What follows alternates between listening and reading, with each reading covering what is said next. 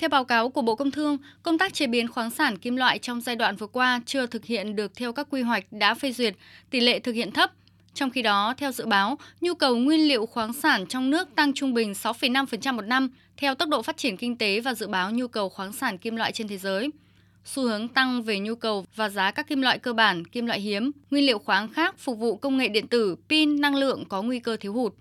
Do đó, việc xây dựng quy hoạch thăm dò, khai thác, chế biến và sử dụng các loại khoáng sản thời kỳ 2021-2030, tầm nhìn đến năm 2050 nhằm thăm dò, khai thác, chế biến và sử dụng các loại khoáng sản đảm bảo phát triển bền vững, hiệu quả lợi ích kinh tế xã hội và bảo vệ môi trường, gắn với đảm bảo an ninh quốc phòng, hài hòa giữa lợi ích quốc gia, địa phương và doanh nghiệp. Dự kiến tổng số vốn đầu tư cho công tác thăm dò, khai thác, chế biến các loại khoáng sản trong giai đoạn 2021 đến năm 2030 và giai đoạn 2030 đến năm 2050 khoảng gần 661.000 tỷ đồng. Tại cuộc họp, đại diện các bộ ngành địa phương, chuyên gia, nhà khoa học đánh giá dự thảo quy hoạch xây dựng công phu bám sát các nội dung nhiệm vụ lập quy hoạch đã được Thủ tướng Chính phủ phê duyệt, đảm bảo tuân thủ quy trình, trình tự thẩm định theo quy định của pháp luật về quy hoạch. Các đại biểu thống nhất đề nghị thông qua sau khi Bộ Công Thương tiếp thu, chỉnh sửa bổ sung theo các ý kiến góp ý. Một số ý kiến đề nghị tiếp tục ra soát cập nhật các văn bản pháp lý, tiêu chuẩn mới nhất bổ sung định hướng về đánh giá tác động môi trường và cải tạo phục hồi môi trường của các dự án phục hồi thăm dò, quản lý chặt chẽ các biện pháp cải tạo môi trường đối với từng loại hình khoáng sản, công nghệ khai thác áp dụng, cân nhắc giữa các quy định về công suất tối thiểu của dự án đầu tư chế biến quặng titan, ưu tiên nguồn vốn khoa học và công nghệ nghiên cứu áp dụng công nghệ khai thác và chế biến nhằm tận thu và nâng cao hiệu quả tài nguyên khoáng sản.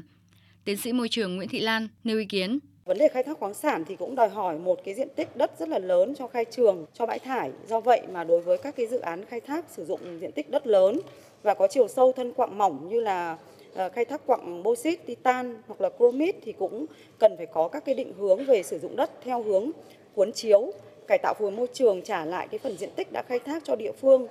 để địa phương có thể sử dụng đất vào các mục đích khác mà không phải đợi đến khi mà kết thúc ờ, khai thác thì mới bàn giao như đa số các cái dự án khai thác mỏ hiện nay. Đánh giá cao ban soạn thảo trong quá trình xây dựng dự thảo quy hoạch đã tính đến yếu tố áp dụng công nghệ tiên tiến trong thăm dò khai thác chế biến khoáng sản. Phó Thủ tướng Trần Hồng Hà nhấn mạnh, hoạt động khai thác khoáng sản phải gắn với nhiệm vụ bảo tồn tài nguyên. Do đó, Phó Thủ tướng đề nghị trong quy hoạch lần này cần đưa ra đánh giá đầy đủ về sự phát triển, và tiến bộ của công nghệ thăm dò, công nghệ khai thác và công nghệ chế biến. Quy hoạch cần đề cập tới kinh tế tuần hoàn, kinh tế xanh.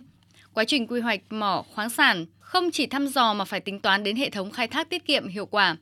Phó Thủ tướng Trần Hồng Hà nêu rõ. Khai thác khoáng sản chắc chắn là một bài toán sẽ ảnh hưởng môi trường rất lớn. Là chúng ta phải cân nhắc giữa cái vấn đề khai thác khoáng sản với bài toán về bảo vệ cái cảnh quan môi trường và các ngành kinh tế xanh khác. Chúng ta phải tính toán đến cả cái hệ thống khai thác để làm sao cho nó tiết kiệm hiệu quả nó gần với các cái đường giao thông phải có hạ tầng giao thông riêng cho nó thế nào thì trong bài toán này phải tính toán để không hy sinh lợi ích người dân không hy sinh lợi ích môi trường